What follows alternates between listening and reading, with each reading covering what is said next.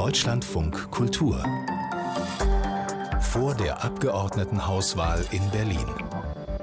Es war das Lieblingsprojekt des regierenden Bürgermeisters Michael Müller von der SPD. Er ist ja auch gleich Wissenschaftssenator in Personalunion und zwar das Konzept Gesundheit statt 2030. Und die Idee, die dahinter steckt, mit der Charité, dass er die größte europäische Uniklinik als Leuchtturm soll Berlin von überall Spitzenkräfte in der Medizin anlocken. Eine besondere Stärke ist tatsächlich das Thema Wissenschaft und Forschung. Und ich bitte einfach alle, zu erkennen, was für eine Riesenchance in Wissenschaft und Forschung für unsere Stadt liegt. Und ich hoffe einfach sehr, dass in der nächsten Legislaturperiode das auch erkannt wird und entsprechend ausgestattet und unterstützt wird. Ich glaube, dass ein großer Teil der Berliner Zukunft wirklich an diesem Themenbereich hängen wird. So der Wunsch des äh, noch regierenden äh, Berliner äh, Bürgermeisters Michael Müller. Und bei uns ist jetzt Professor Thomas Sommer. Er ist Gründungskoordinator der Sektion für Lebenswissenschaften und momentan wissenschaftlicher Vorstand des Mack-Delbrücks-Zentrums für molekulare Medizin. Einen schönen guten Tag, Herr Professor Sommer. Einen schönen guten Tag. Guten Tag. Und geht das Konzept des regierenden Bürgermeisters auf? Gesundheit statt 2030? Ich glaube, dass man das schon mit einem ja, deutlichen Ja beantworten kann. Ähm, Berlin war schon immer stark in der Gesundheitsforschung und hatte schon immer viele, viele Elemente, eine große, breite Wissenschaft, die ähm, viele, viele Aspekte geboten hat. Und in den letzten Jahren ist jetzt so eine, eine Aufbruchstimmung auch noch dazugekommen, natürlich initiiert auch durch die, die politische Unterstützung.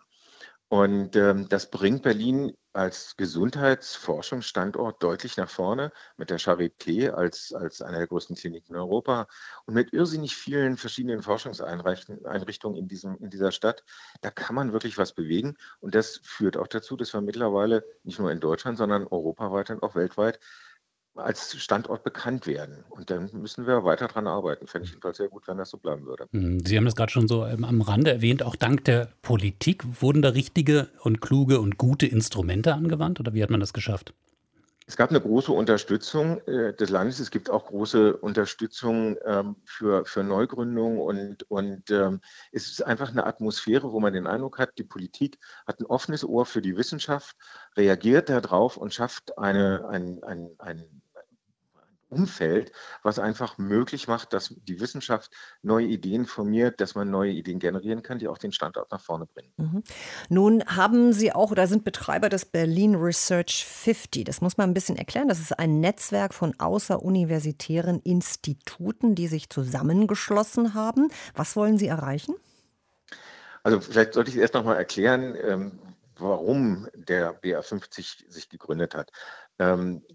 Sie wissen ja alle, dass wir die Berliner Universitäten, die Charité, die TU, FU Freie Universität, haben ja die BUA, die Exzellenzuniversität oder die Exzellenzstatus erreicht in einem gemeinsam konzertierten Aktion, was ich sehr gut finde, weil damit eben viele Synergien gehoben werden können zwischen diesen Universitäten. Aber die Außeruniversitären waren nicht daran beteiligt. Und äh, wir als Außeruniversitäre wollten uns zusammenschließen und auch damit demonstrieren, dass wir bereit sind, gerne an dieser Entwicklung in der Hauptstadt mitzuarbeiten und uns mit unseren universitären Partnern gemeinsam aufzustellen. Gleichzeitig will, will BR50 aber natürlich auch dafür sorgen, dass wir untereinander uns besser kennenlernen. Wenn Sie sich, also BR50 steht für Berlin Research 50 und es gibt etwas mehr als 50 von solchen außeruniversitären Instituten in Berlin. Und um ganz ehrlich zu sagen, keiner weiß so richtig, wie er die, wenn er die alle aufzählen sollte, welche Institute alle dazu Sie auch nicht, oder? ich auch nicht, ganz sicher. Weil ich glaube, wir haben auch die Sendezeit nicht, selbst wenn Sie es wüssten. Ne? Aber ähm, wie international ist das denn alles, was Sie da beschreiben? Also ist das, ist das die große Sogwirkung auch nach Berlin, die dadurch ausgelöst wird? Also ich glaube, alle von diesen außeruniversitären Einrichtungen haben eine große Sogwirkung. Bei uns zum Beispiel am MDC sind mehr als die Hälfte der Wissenschaftler kommen aus dem Ausland. Äh, Berlin hat eine hohe Attraktivität als Stadt selbst. Insofern ist es leicht, Leute aus dem Ausland zu rekrutieren, hierher zu und bewegen, nach äh, Berlin zu kommen. Ähm, das ist bei anderen Außeruniversitären und auch bei den Universitären auch der Fall. Trotzdem, wir müssen weiterhin daran arbeiten, dass diese Möglichkeit noch offensichtlicher wird. Wir müssen schauen, dass wir ähm, internationaler werden, vielleicht auch mit internationaleren Studiengängen, weil man muss auch die jungen Leute, Training gehört auch irgendwie dazu, Doktorandenausbildung, dass man das alles internationaler macht. Und dann haben wir die Möglichkeit, eine große Sogwirkung auf andere Länder und auf Wissenschaftler in anderen Ländern auszuüben. Ist es dann zum Beispiel wichtig, dass man mit der Charité auch zusammenarbeitet, weil die gilt ja so, wir haben es schon jetzt mehrfach beschrieben, als Leuchtturm, also auch äh, im, im Städtebaulichen sieht man das ja. Es soll jetzt ein zweiter sogenannter Health Tower entstehen für die Neurowissenschaften, die boomen ja auf. Das hört sich für mich immer so ein bisschen an wie der Elon Musk der Medizin, wenn ich ganz ehrlich bin. Äh, Hoffentlich ein bisschen weniger verrückt. Bisschen, auch warum? Ja, ein bisschen verrückt sein kann ja nicht schaden. Ist das wirklich so? Also äh, ganz ernsthaft gefragt, ähm, ist so eine, mehr, eine größere Verzahnung dann entscheidend auch für Ihr Netzwerk?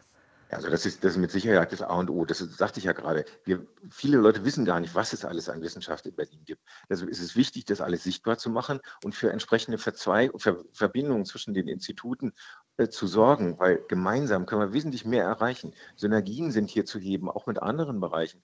Data Science spielt eine wichtige Rolle. Wir zum Beispiel mit der Charité machen jetzt auch einen neuen, wollen einen neuen Schwerpunkt aufsetzen in der Single-Cell-Analyse, Einzelzellanalyse von, äh, von, von Genen, das wird eine ganz deutliche Rolle zum Beispiel in der Diagnostik spielen. Also insofern versucht man sofort mit der Charité hier ein Team zu bilden, aber auch mit Firmen zum Beispiel, die man im Berliner Raum hat. Also wir können einen Mehrwert generieren, einfach durch diese Verbindung über die Institutionen hinweg und auch über die Disziplinen hinweg. Wir haben zum Beispiel ganz viele Leute, die sich mit Data Science beschäftigen, mit IT. All das braucht man heute in modernen Lebenswissenschaften. Insofern haben wir alle diese, diese, diese Zutaten, die man braucht, um eine richtig gute Gesundheitsforschung in dieser Stadt zu machen, die haben wir eigentlich im, im vorhanden und man muss einfach die Synergien heben. Dann hatte der regierende Bürgermeister von Berlin, Michael Müller, mit seinem Konzept Gesundheit statt 2030 ja doch keine so schlechte Idee. das, hatte, das war keine schlechte Idee. Herzlichen Dank, Professor Thomas Sommer, wissenschaftlicher Vorstand des Max-Delbrücks Zentrum für molekulare Medizin. Schönen Dank für Ihre Danke Zeit. Danke für das Gespräch. Vielen, vielen Dank für das Gespräch.